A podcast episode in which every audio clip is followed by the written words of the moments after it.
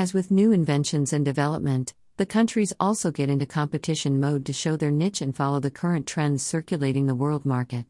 The current and also future trends are with electric vehicles and plug in hybrid vehicles. But how far are they? As compared to its Western society counterpart, the Japanese government also launched incentive schemes and quickly placed a greater number of charging infrastructure to have a competitive edge, but still, the market is considered to be fluctuating.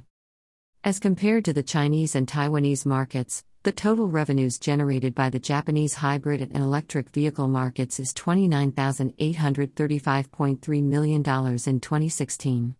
However, the market volume is expected to rise to 1,499,433.0 units by the end of 2021. In 2016, the hybrid vehicle is sold with a total sale of 1,102,730.0 units and a total number of 11,849.0 units were sold in the case of electric vehicles.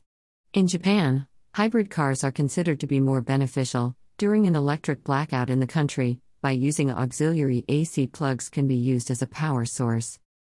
The market revenue to be generated by Japan by the end of 2021 is expected to be $43,488.8 million.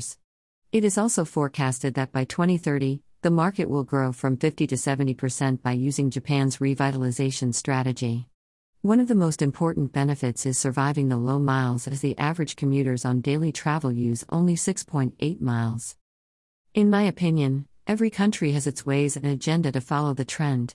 The large infrastructure of charging shows a positive attitude towards electric vehicles and hybrid vehicles, but the fluctuation also shows the demand among the consumer has not touched its peak. The buyer or consumer market is somehow reluctant to the new ways of mobility, but maybe with new incentives and schemes, the gap can be bridged and the market will flow more steadily rather than being stagnated and crushed under the imbalance of less demand. Source Marketline, Statista, Hybrid and Electric Cars in Japan.